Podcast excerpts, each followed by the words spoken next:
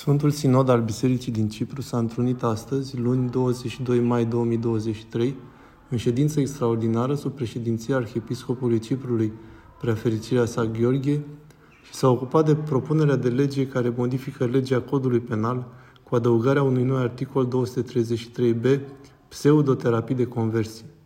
Sfântul Sinod rămâne fidel învățăturii Sfintei Scripturi, care spune că Dumnezeu a creat două genuri, bărbați și femeie. De asemenea, Sfântul Sinod spune că sexul este un dar dat de Dumnezeu oricărei ființe umane care slujește misterul vieții.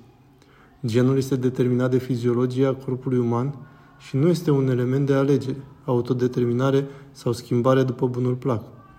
Biserica nu are și nici nu dorește să aibă posibilitatea de a-și impune poziția oamenilor. Cuvântul evanghelic este clar. Cine vrea să vină după mine, Totuși, ea își păstrează dreptul de a-și exprima opinie și de a-i sfătui pe credincioși. Modificarea legii și introducerea articolului de mai sus în codul penal echivalează cu anularea dreptului la exprimare religioasă liberă și a credințelor poporului cipriot, care sunt protejate de articolele 18 și 19 din Constituția Republicii Cipru și Convenția Europeană a Drepturilor Omului. Pe baza acestui fapt, considerăm că a. Libertatea religioasă a persoanei este încărcată și incriminată. Libertatea ce este garantată de articolul 9 din Convenția Europeană a Drepturilor Omului, care prevede în mod clar exprimarea liberă și nestingherită a convingerilor religioase, public sau privat, prin cult, prin predarea și practicarea îndatoririlor și ritualelor religioase. B. Se incriminează penal tradiția veche a țării noastre, care dorește ca credincioșii care se încredințează în mod liber îngrijirii pastorale a bisericii să recurgă la aceasta pentru consiliere. C. Se incriminează penal dreptul inalienabil al omului de a decide liber, de a alege și de a căuta în cadrul legalității și libertății religioase sprijin și îndrumare spirituală în chestiuni extrem de personale și sensibile, pentru care poate fi în final incriminat, el însuși decide acceptarea lor sau nu. Statul ar trebui să recunoască drepturile tuturor cetățenilor Republicii Cipru, fără excepții. De asemenea, au aceste drepturi cetățenii care își practică credința, care este exprimată în regulile și doctrinele care au fost valabile de-a lungul veacurilor în tradiția noastră ortodoxă grecească. Biserica nu poate fi forțată la tăcere de dragul globalizării și al așa numitei noi ordini mondiale. Dreptul cetățeanului de a-și exprima liber opiniile și alegerile sale de stil de viață este respectat de Constituție și de legi.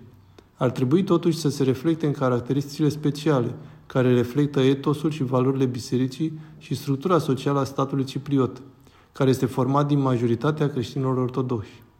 Sub pretextul apărării drepturilor omului, un grup de oameni nu poate să-și impună altora modul lor de viață și nici munca de protejare a drepturilor omului nu ar trebui să se revească intereselor politice sau de altă natură de vânătoare a voturilor sau de afișare publică. Biserica este mama tuturor fără excepție, ea nu critică sau condamnă. Este un refugiu către care ne întoarcem cu toții pentru a găsi prin sfânta sa experiență spirituală și sfintele sale taine sprijin, inspirație, consolare și întărire în luptele existențiale și presiunile psihologice cu care ne confruntăm.